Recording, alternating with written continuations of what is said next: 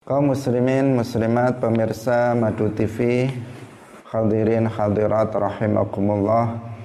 Alhamdulillah, puji syukur marilah kita sampaikan kepada Allah Subhanahu wa taala. Pagi hari ini Allah Subhanahu wa taala mentakdirkan kita semuanya untuk bisa bersama-sama kembali dalam majelis ilmu agama.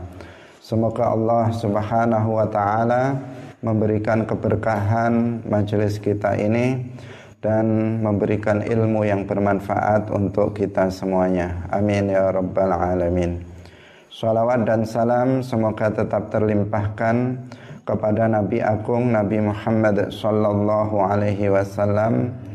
Semoga kita semuanya termasuk umatnya yang mencintai beliau, memperjuangkan agama beliau, mendakwahkan agama beliau sehingga kelak yaumil qiyamah kita dikumpulkan bersama beliau. Amin ya rabbal alamin. Kaum muslimin pemirsa Madu TV yang dirahmati oleh Allah Subhanahu wa taala. Pada pagi hari ini kita akan kembali melanjutkan pengajian kitab Sulamut Taufiq tentang makna syahadat yang pertama. Untuk itu marilah kita ikhlaskan niat kita menuntut ilmu lillahi ta'ala. Qala al-muallif rahimahullahu ta'ala wa ma'na ashhadu an la ilaha illallah. Bagi yang memegang kitab ini maka halaman 5 wa ma'na ashhadu an la ilaha illallah lan utawi maknane asyhadu alla ilaha illallah. Iku anta alama yen to ngawruhi sapa sira. Wa ta'taqida lan ngiyakini sapa sira. Wa tu'mina lan ngimani sapa sira. Wa tusaddiqa lan beneraken sapa sira. Alla ma'buda ing sak ing uh, yen to ora ana kang den sembah iku maujud bihaqqin kelawan hak. Fil wujudi ing dalem wujud. Illallahu kejaba Allah. Al wahidu kang ora ana sekutu ketuwe Allah. Al ahadu al ahadu kang ora kena kebagi. Al awwalu kang ora ana permulaane. Al qadimu yo yo kang ora ana permulaane. Kang ora ana kawitane. Al hayyu zat kang sugeng. Al qayyumu zat kang ora butuh maring makhluk Al-baqi zat kang tetep abadi. Ad-daimu zat kang ora bakal sirno Al-khaliqu zat kang netahaken. Ar-raziqu zat kang paring rizki maring kawulane. Al-alimu zat kang mudanani Al-qadiru zat kang kuwasa Kaum muslimin pemirsa yang dirahmati oleh Allah Subhanahu wa taala telah kita jelaskan sebelumnya bahwa wajib ain hukumnya bagi setiap mukallaf mengetahui makna dua kalimat syahadat meyakini makna dua kalimat syahadat dan mengucapkan dua kalimat syahadat bagi orang yang kafir mengucapkan dua kalimat syahadat itu sebagai cara untuk masuk ke dalam agama Islam. Bagi orang yang sudah muslim seperti kita, maka kewajiban mengucapkan dua kalimat syahadat itu setiap kali kita mengerjakan sholat. Sekarang mulai kita bahas tentang makna syahadat yang pertama. Mu'alif menjelaskan bahwa makna asyhadu alla ilaha illallah itu adalah anta alama wa ta'taqida wa tu'mina wa tusaddiqa alla ma'buda bihaqqin illallah Makna asyhadu alla ilaha illallah adalah mengaku kamu mengetahui kamu meyakini kamu mengimani dan kamu membenarkan bahwasanya tidak ada yang disembah dengan benar tidak ada yang berhak untuk disembah kecuali hanya Allah. Nah, sampai di situ adalah makna dasar dari syahadat yang pertama yaitu mengakui mengakui dengan lisan meyakini dengan hati bahwa yang disembah dengan benar itu hanya Allah Subhanahu wa taala. Jika ada makhluk-makhluk yang disembah oleh orang-orang musyrik seperti misalnya berhala disembah oleh sebagian orang musyrik. Matahari disembah oleh sebagian orang musyrik.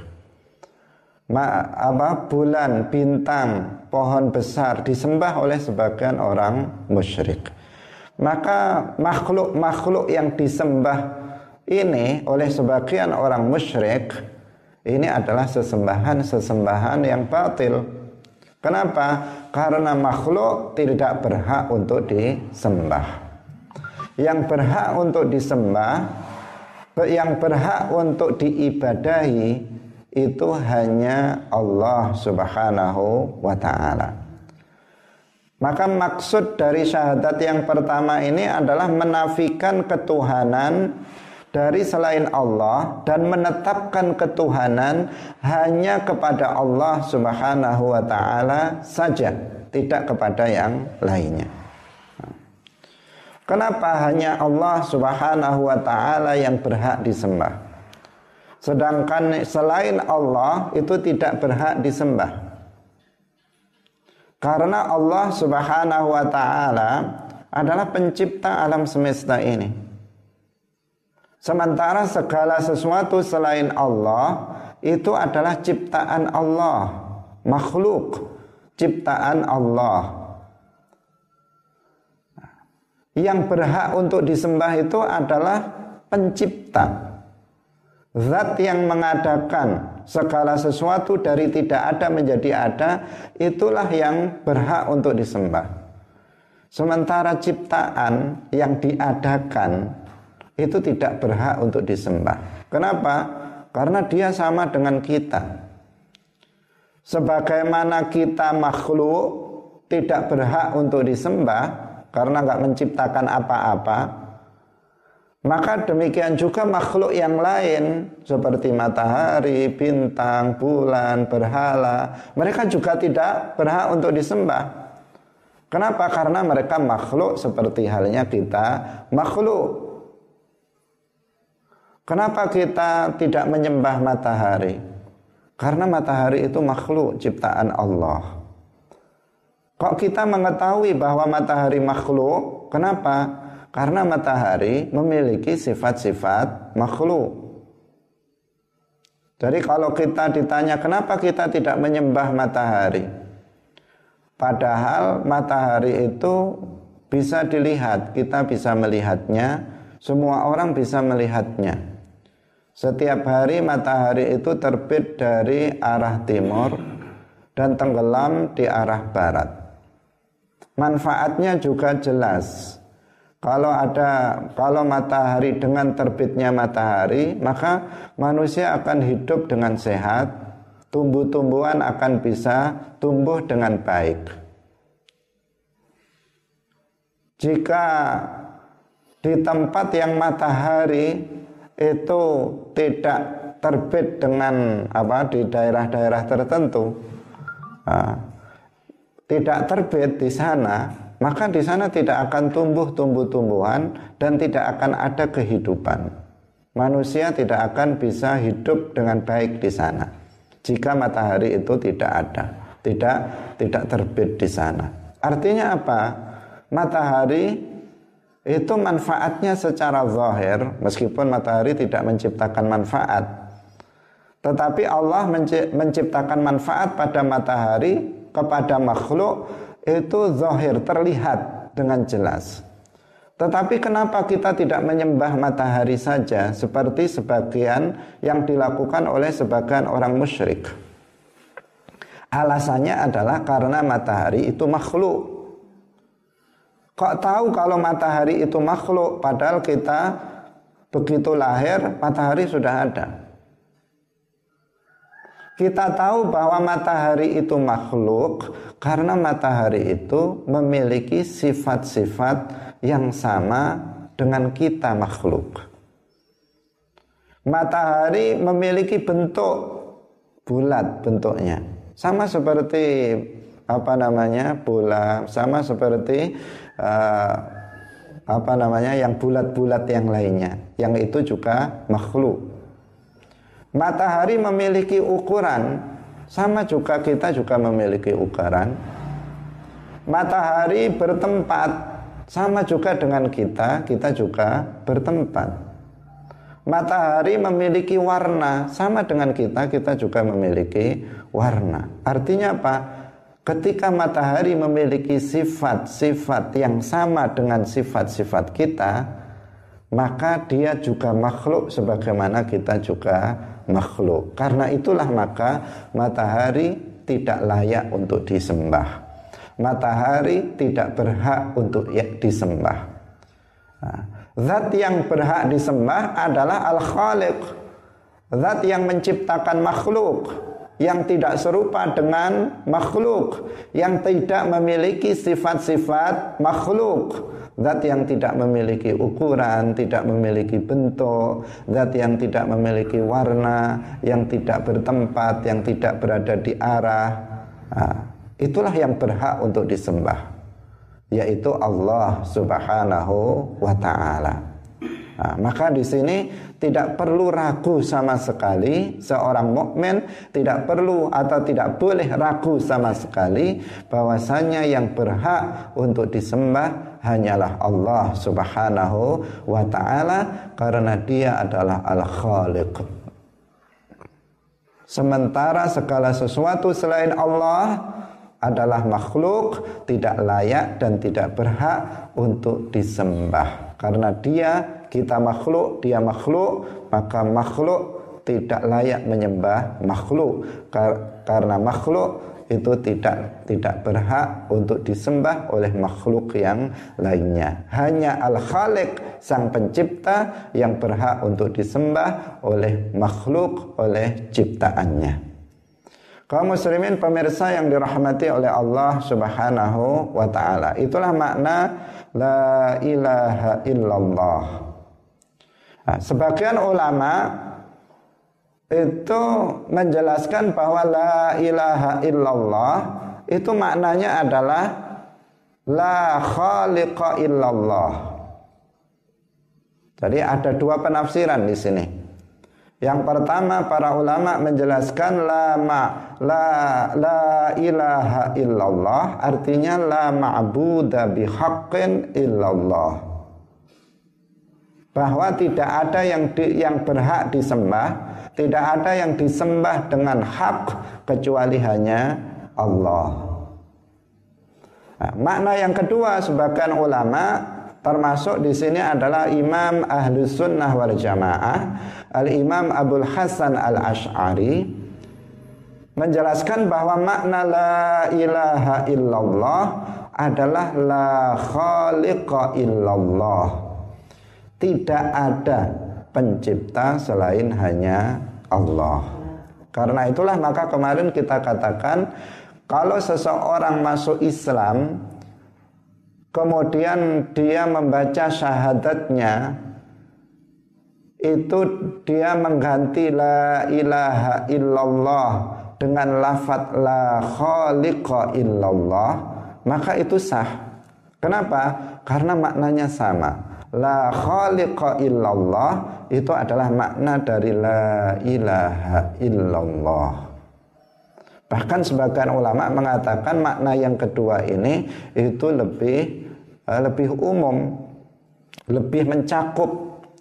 Karena ketika kita mengatakan la ilaha illallah artinya la khaliqa illallah, tidak ada pencipta selain Allah karena itulah maka dia satu-satunya yang berhak untuk diibadahi. Dia satu-satunya zat yang berhak untuk disembah. Kaum muslimin pemirsa yang dirahmati oleh Allah Subhanahu wa taala. Ilah, kata ilah di dalam bahasa Arab itu artinya ma'budun bihaq. Yang disembah dengan hak itu namanya ilah secara bahasa. Dalam bahasa Arab ketika seseorang menyebut ilah, ilahun itu artinya adalah yang disembah dengan hak. Maka la ilaha illallah artinya la ma'budu bihaqqin illallah. Tidak ada yang disembah dengan benar dengan hak kecuali hanya Allah Subhanahu wa taala karena dia satu-satunya yang berhak disembah karena dia adalah satu-satunya Al-Khaliq. Tetapi jika kata ilah itu diidhafahkan kepada yang lain, misalnya dikatakan ilahul kuffar, maka yang dimaksud di sini bukan Allah. Ketika disebut ilahul kufar artinya adalah sesembahan dari orang-orang kafir. Ilahul musyrikin artinya adalah sesembahannya orang-orang musyrik. Dan sesembahannya orang musyrik adalah makhluk yang tidak berhak untuk disembah. Karena itu maka sesembahan-sesembahan itu adalah sesembahan yang batil. Maka di sini kita menegaskan la ilaha illallah bahwa hanya Allah yang berhak disembah. Matahari adalah sesembahan yang batil. Bulan adalah sesembahan yang batil. Pohon besar adalah sesembahan yang batil. Setan adalah sesembahan yang batil. Iblis adalah sesembahan yang batil.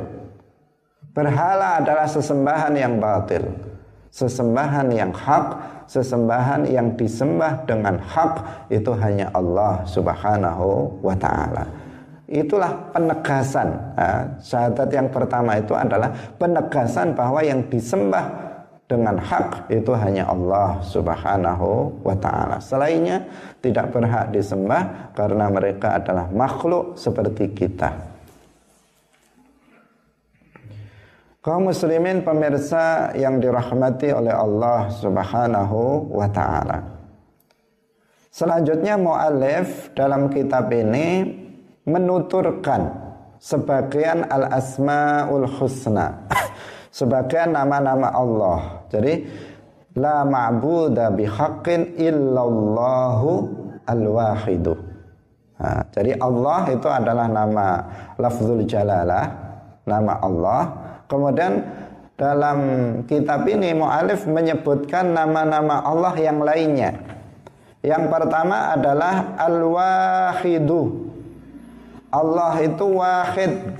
Apa artinya wahid? Artinya zat yang tidak ada sekutu baginya. Jadi ketika kita mengatakan Allahu wahidun, artinya Allah itu tidak ada sekutu baginya biasa dimaknani Esa. Allah itu Esa. Esa yang dimaksud adalah tidak ada sekutu baginya. Bukan maknanya adalah bilangan. Bukan maknanya adalah bilangan.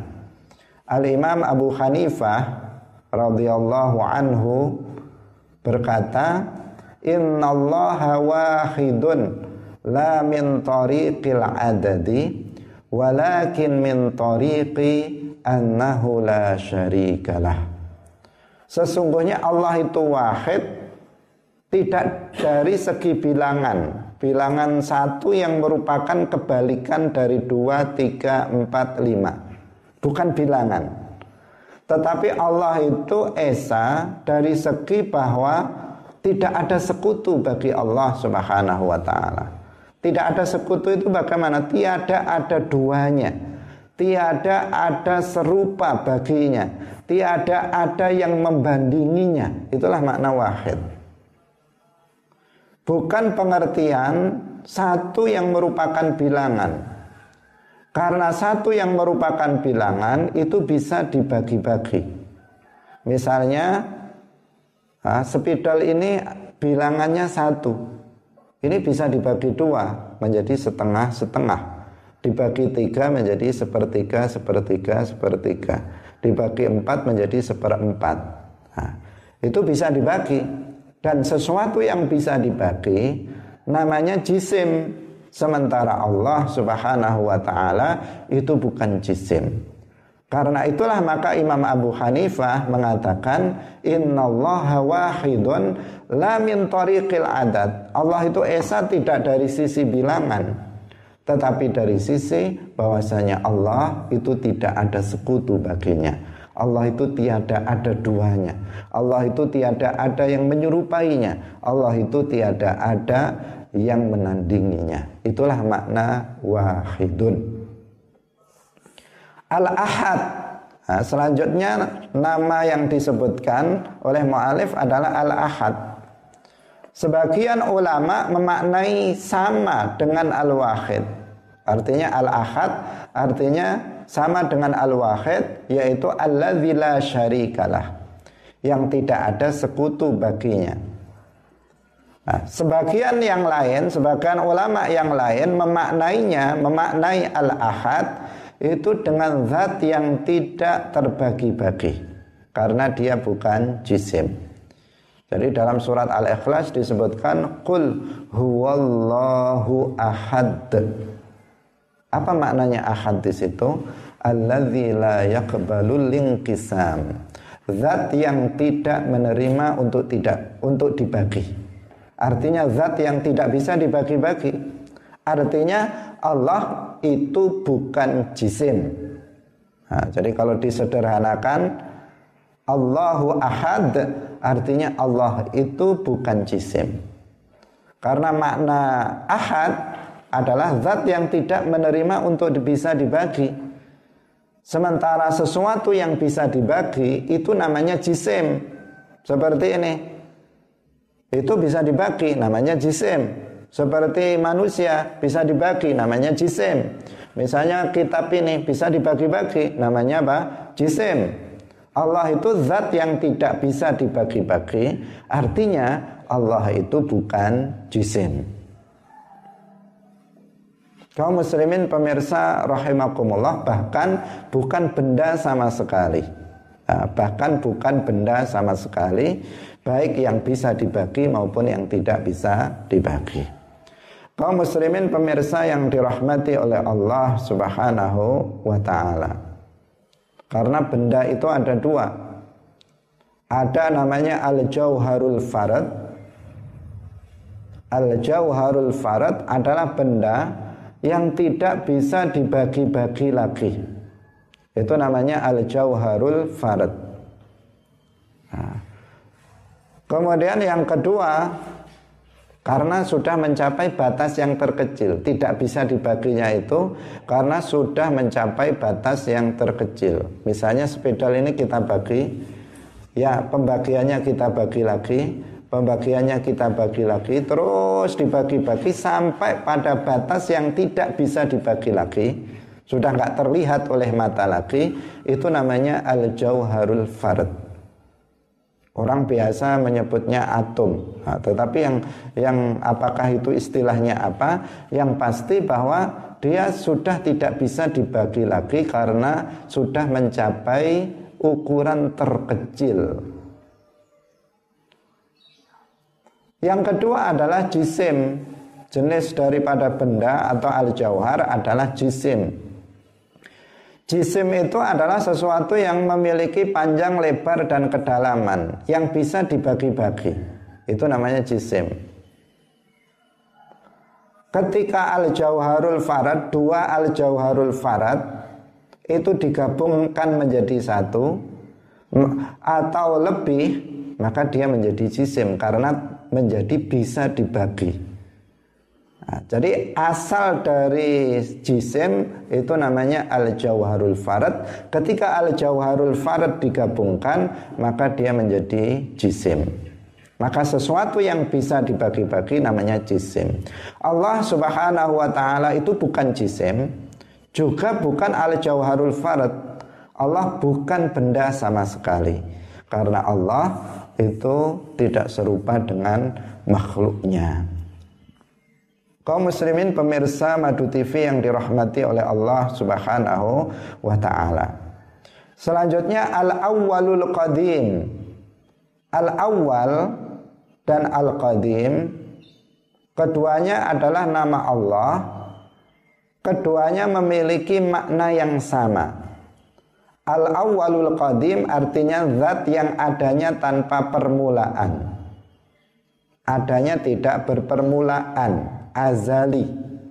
Azali qadim al awal di sini maknanya sama yaitu uh, alladzi la ibtida'a liwujudihi. Zat yang tidak ada permulaan bagi adanya. Yang adanya tidak berpermulaan. Karena sesuatu yang berpermulaan namanya makhluk.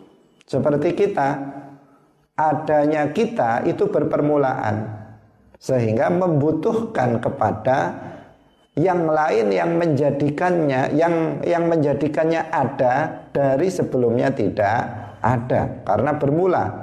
Sesuatu, sesuatu yang bermula itu apa?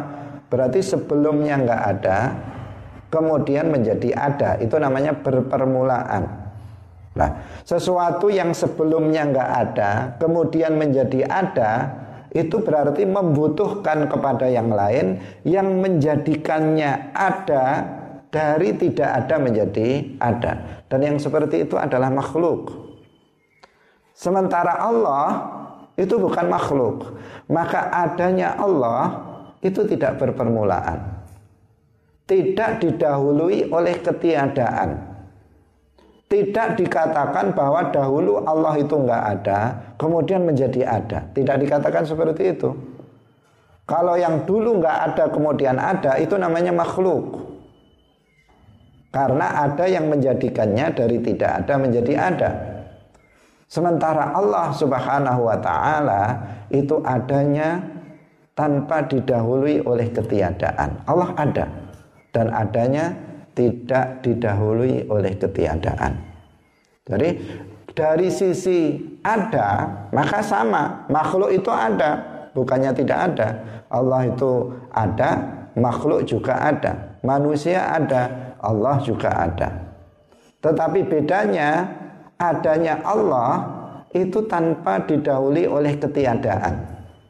Sementara adanya makhluk itu didahului oleh ketiadaan berpermulaan. Adanya makhluk itu diadakan.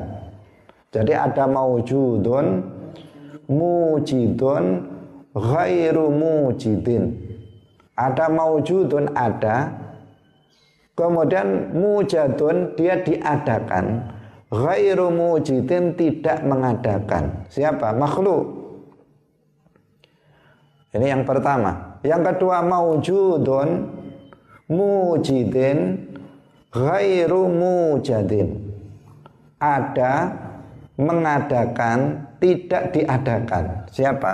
Allah Subhanahu wa taala. Kaum muslimin pemirsa yang dirahmati oleh Allah Subhanahu wa taala. Kita lanjutkan lagi. Al-Hayyu. Al-Hayyu Artinya zat yang bersifatan hidup Yang azaliyah abadiyah. Azaliyah itu tidak berpermulaan Tidak bermula. Abadiyah artinya tidak berpenghabisan. Jadi kalau kita menyebut azali Artinya adalah tidak berpermulaan. Sama dengan kodim Abadi artinya tidak berpenghabisan tidak ada uh, penghabisannya. Tidak seperti hidupnya makhluk tanpa membutuhkan roh, daging, tulang dan piranti lainnya. Jadi kita katakan Allah itu hidup manusia itu juga hidup. Tetapi hidupnya Allah itu berbeda dengan hidupnya manusia. Karena hidupnya Allah itu azali abadi, tidak berpermulaan, juga tidak berpenghabisan.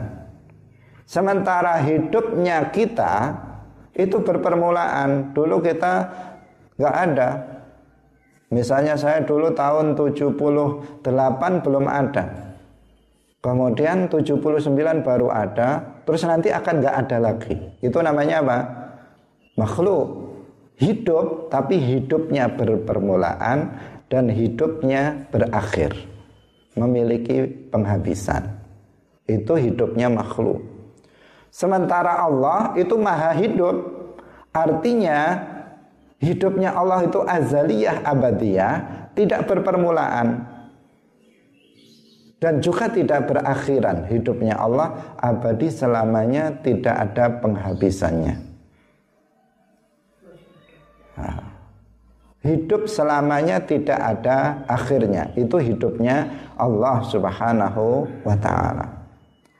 Kenapa? Karena hidupnya Allah itu tidak butuh kepada ruh, tidak butuh kepada daging, tidak butuh kepada tulang, tidak butuh kepada darah dan lainnya. Piranti-piranti kehidupan yang lainnya. Berbeda dengan kita kalau hidupnya kita itu membutuhkan kepada ruh. Kalau ruh ini sudah meninggalkan jasad, maka namanya mayit, bukan orang hidup. Karena apa? Tanpa ruh seseorang itu mati. Hidup kita juga membutuhkan kepada apa? Kepada darah. Jika darahnya itu berhenti mengalir dalam di dalam tubuh kita, maka seseorang akan mati. Jika darahnya ketinggian akan mati. Darahnya kerendahan juga akan mati. Darahnya beku akan mati. Karena hidupnya manusia membutuhkan kepada darah. Hidupnya manusia membutuhkan kepada daging. Jika dagingnya nggak ada, tinggal tulang saja, maka mati. Hidupnya manusia membutuhkan apa? Tulang. Jika tulangnya rusak, tulangnya itu adalah apa? Uh, keropos sehingga rusak, maka seseorang akan mati. Kenapa? Karena tanpa itu manusia tidak akan bisa hidup itu alat untuk bisa hidup. Sementara Allah Subhanahu wa taala hidupnya tanpa ruh.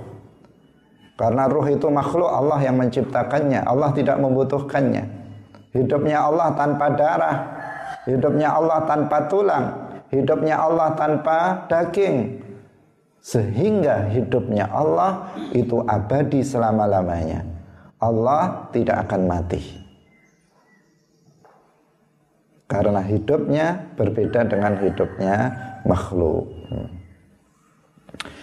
Pemirsa yang dirahmati oleh Allah Subhanahu wa taala. Al-Qayyum. Nama Allah berikutnya yang disebutkan oleh muallif adalah Al-Qayyum. Al-Qayyum artinya zat yang tidak membutuhkan kepada makhluknya. Al-Qayyum artinya zat yang tidak butuh pada makhluknya. Bukan artinya yang berdiri sendiri. Ada sebagian yang mengartikan Al-Qayyum itu adalah zat yang berdiri sendirian. Maka itu enggak enggak betul. Al-Qayyum artinya zat yang tidak butuh kepada makhluknya. Ini menurut sebagian para ulama.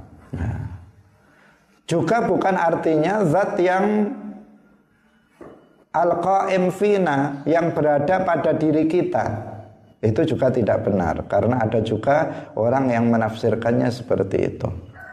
Tetapi yang benar al-qayyum adalah zat yang tidak butuh kepada makhluknya atau dengan penafsiran yang lain eh, sebagian ulama menafsirkannya al-qayyum adalah zat yang mengurus makhluknya zat yang mengatur makhluknya. Pemirsa yang dirahmati oleh Allah Subhanahu wa taala. Kemudian al-baqi ad-daim. Ini maknanya juga sama. Al-baqi ad-daim untuk memperkuat. Artinya zat yang tidak dikenai kerusakan abadi tidak berpenghabisan. Sama dengan al-akhir sama dengan al-baqi sama dengan ad-daim. Maknanya itu serupa yaitu zat yang tidak dikenai kerusakan abadi tidak berpenghabisan. Karena zat Allah Subhanahu wa taala itu adanya tanpa permulaan maka adanya Allah tanpa penghabisan. Itu hukum akal. Nah, akal manusia, akal kita itu mengatakan sesuatu yang berpermulaan pasti berpenghabisan. Sementara Allah Subhanahu wa taala adanya tidak berpermulaan, maka adanya Allah tidak berpenghabisan. Takrib hanya sebagai pendekatan tetapi tidak tidak seperti itu hakikatnya. Seandainya pengajian kita pagi hari ini tidak dimulai, apakah akan diakhiri? Jawabannya tidak. Tapi kan tidak ada ini. Nah, jadi kalau pengajian ini tidak bermula, tidak berpermulaan, artinya apa? Maksudnya di sini tidak kita mulai jam 5 tadi kita tidak mulai, Apakah kira-kira akan ditutup? Tidak. Wong dimulai saja enggak kok ditutup. Nah, karena yang tidak bermula maka tidak berakhir. Tapi ini hanya pendekatan. Kalau ini kan tidak ada. Sementara Allah itu ada. Namun adanya tidak berpermulaan. Karena zat Allah itu adanya tidak berpermulaan, maka adanya Allah tidak berpenghabisan abadi, bakin selamanya. La yazul, la yafna, tidak akan punah. Sementara kita makhluk kita adanya berpermulaan. Maka karena berpermulaan maka pasti akan berakhir. Pasti akan berpenghabisan. Nggak bisa tidak berpenghabisan. Kenapa? Karena sudah berpermulaan. Sesuatu yang berpermulaan secara akal, secara zatiyahnya pasti akan berpenghabisan.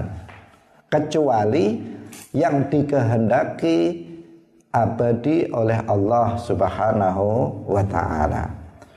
Seperti surga, seperti neraka. Surga dan neraka ini abadi. Tetapi keabadiannya berbeda dengan keabadian Allah Subhanahu wa taala. Keabadian Allah, keabadian Allah itu karena zatnya, zatnya tidak berpermulaan, maka zat Allah tidak berpenghabisan. Sementara keabadian surga dan neraka itu bukan karena zatnya. Secara akal surga dan neraka itu makhluk diciptakan oleh Allah.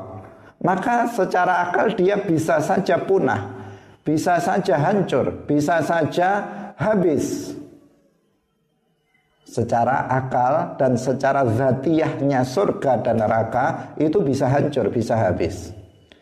Tetapi karena Allah menjadikannya abadi, maka dia menjadi abadi. Jadi abadinya karena dijadikan abadi. Sementara zat Allah abadinya bukan dijadikan tetapi memang zatnya abadi dikarenakan zat Allah itu azali, tidak berpermulaan. Nah, kaum muslimin pemirsa yang dirahmati oleh Allah Subhanahu wa taala.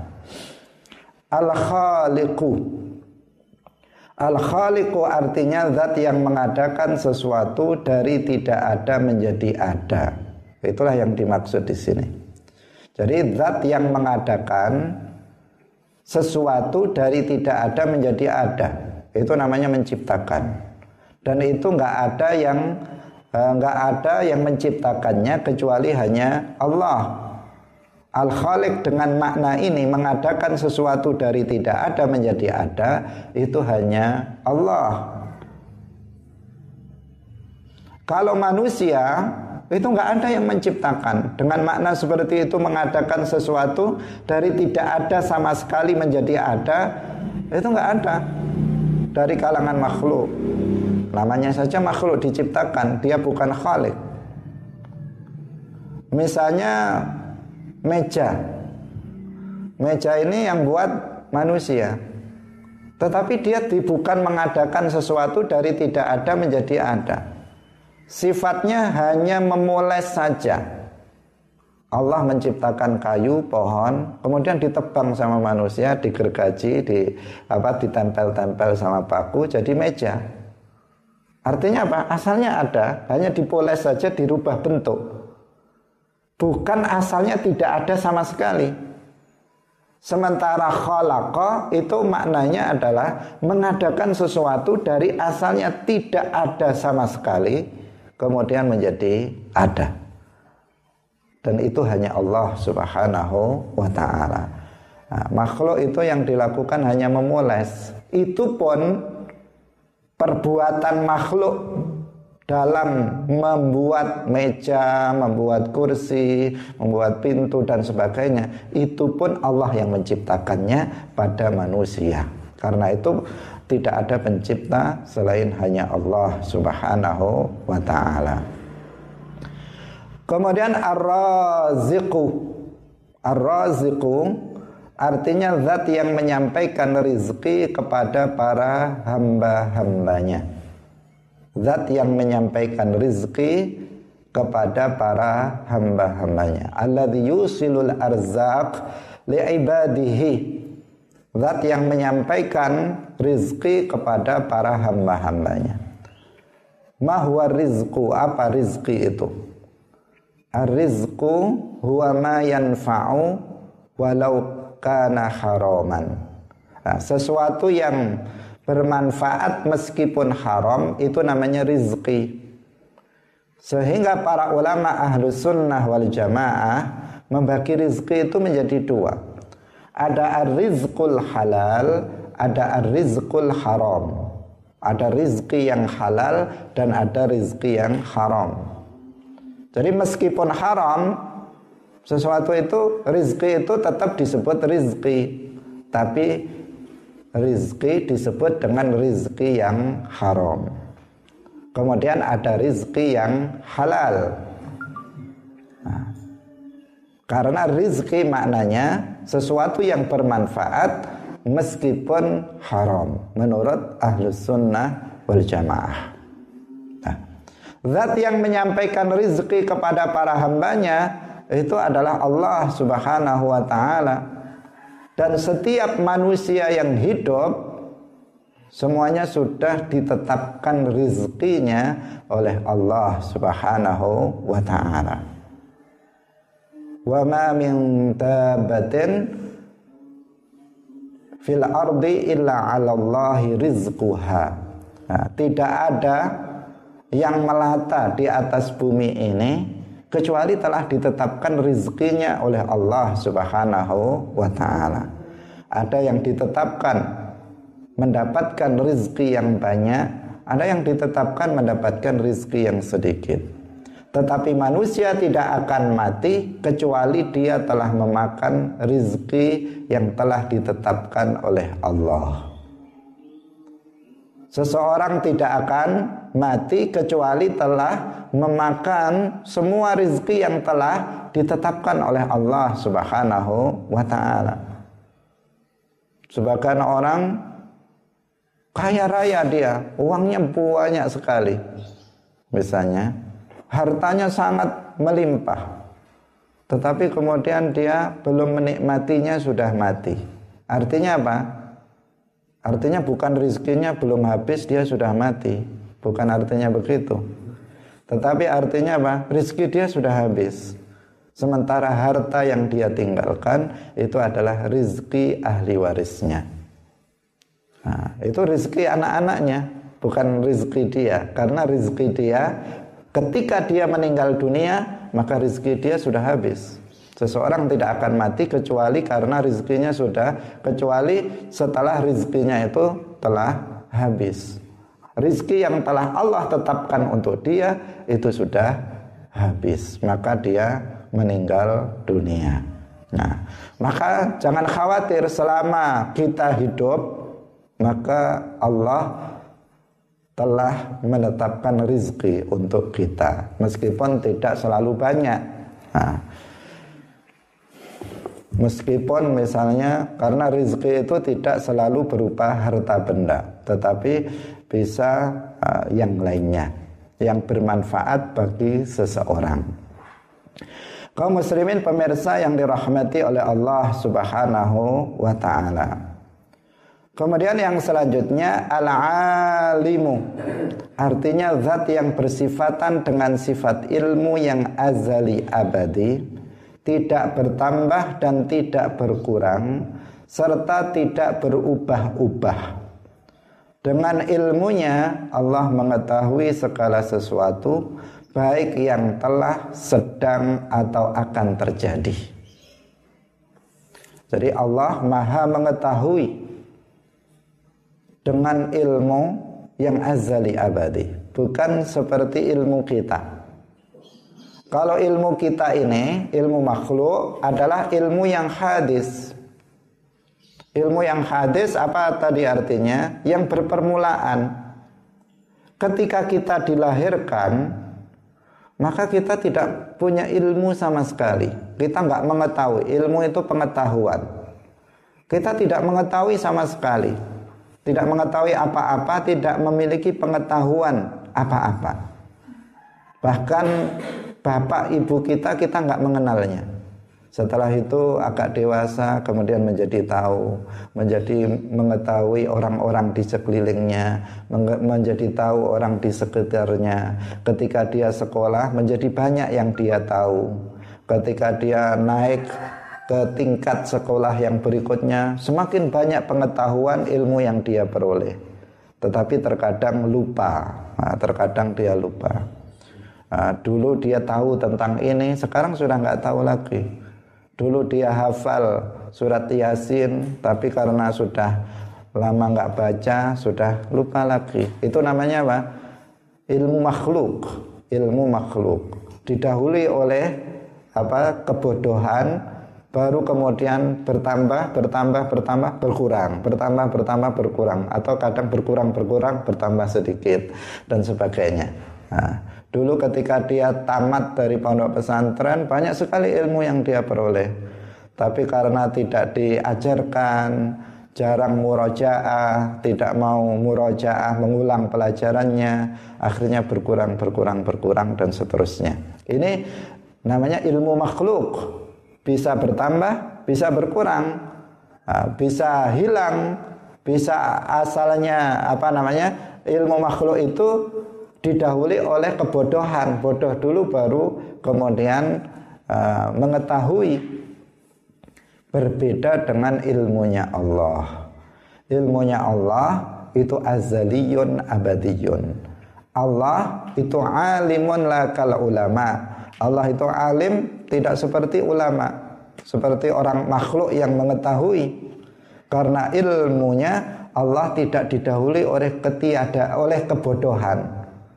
Bukan dulu Allah nggak tahu kemudian menjadi tahu, tetapi Allah mengetahui semuanya. Allah mengetahui semuanya. Tidak ada sesuatu yang samar bagi Allah.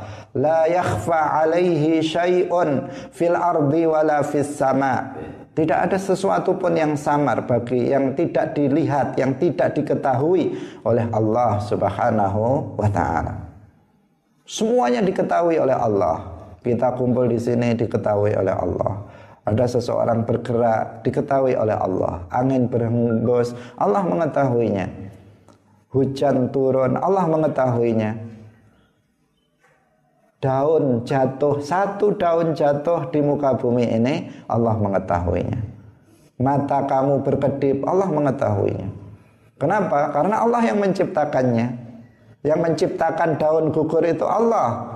Yang menciptakan hujan itu turun adalah Allah.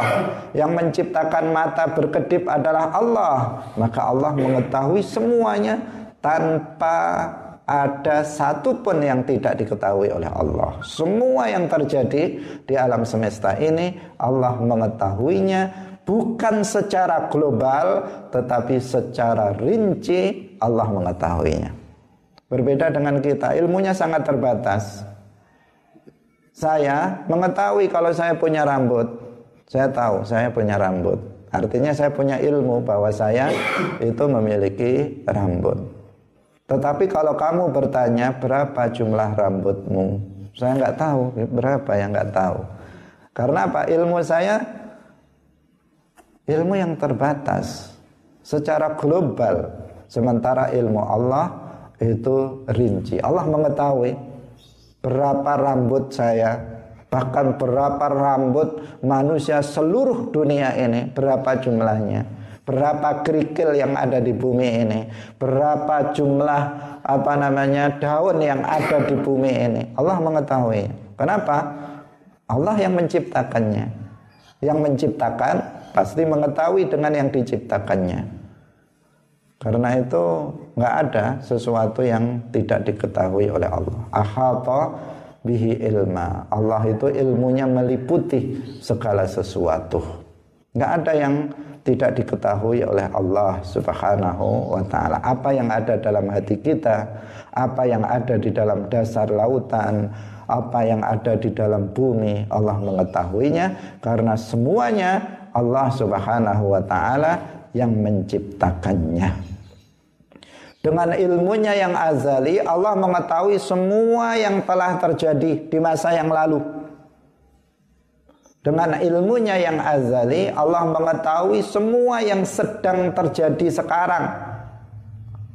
Dan dengan ilmunya Allah mengetahui semua yang akan terjadi di masa yang akan datang. Sampai yang tidak ada akhirnya nanti di surga dan di neraka Allah mengetahui semuanya. Bahkan Allah mengetahui sesuatu yang tidak terjadi seandainya terjadi bagaimana terjadinya Allah mengetahuinya. Semuanya Allah mengetahuinya. Kaum muslimin pemirsa yang dirahmati oleh Allah Subhanahu wa taala. Berbeda dengan ilmu kita sesuatu yang telah terjadi hanya sedikit yang kita tahu. Hanya sedikit yang kita tahu.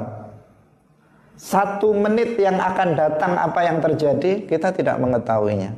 Jangankan yang akan datang, yang telah terjadi saja lebih banyak yang tidak kita ketahui daripada apa yang kita ketahui. Padahal sudah terjadi.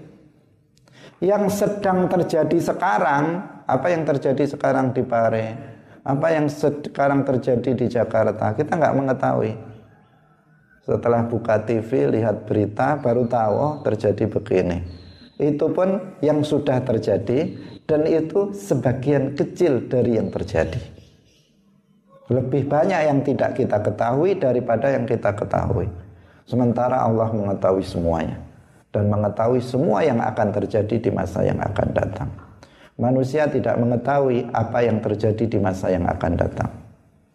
Nah, maka harus hati-hati dengan apa namanya ah, praktek-praktek ramalan-ramalan yang tidak jelas, uh, uh, yang seakan-akan dia mengetahui sesuatu yang akan terjadi di masa yang akan datang. Rasulullah mengetahui sebagian kecil dari sesuatu yang akan terjadi di masa yang akan datang karena Allah menurunkan wahyu kepada beliau.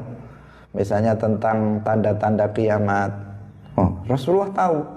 Tapi tahunya Rasulullah karena Allah memberitahukan kepada beliau dan itu hanya sebagian kecil saja. Karena zat yang maha mengetahui zat yang alim yang bikulli syai'in alim yang ilmunya meliputi segala sesuatu itu hanya Allah Subhanahu wa taala. Kaum muslimin pemirsa yang dirahmati oleh Allah. Yang terakhir Al-Qadir artinya yang bersifatan dengan kudroh, kuasa, yang sempurna, Dengan sifat kudrahnya Allah mengadakan makhluk dari tidak ada menjadi ada dan meniadakan makhluk dari ada menjadi tiada. Jadi kalau ada sesuatu dulunya nggak ada kok menjadi ada itu adanya dengan sifat kudrah Allah. Ada makhluk dulunya ada sekarang kok nggak menjadi nggak ada maka ketiadaannya itu terjadi dengan kudrah Allah Subhanahu wa taala. Nah, insya Allah besok kita lanjutkan kembali. Nah, semoga bermanfaat bagi kita, menambah keyakinan kita, keimanan kita, pengenalan kita kepada Allah Subhanahu wa taala. Barakallahu fikum wallahu muwaffiq ila aqwamit thariq. Wassalamualaikum warahmatullahi wabarakatuh.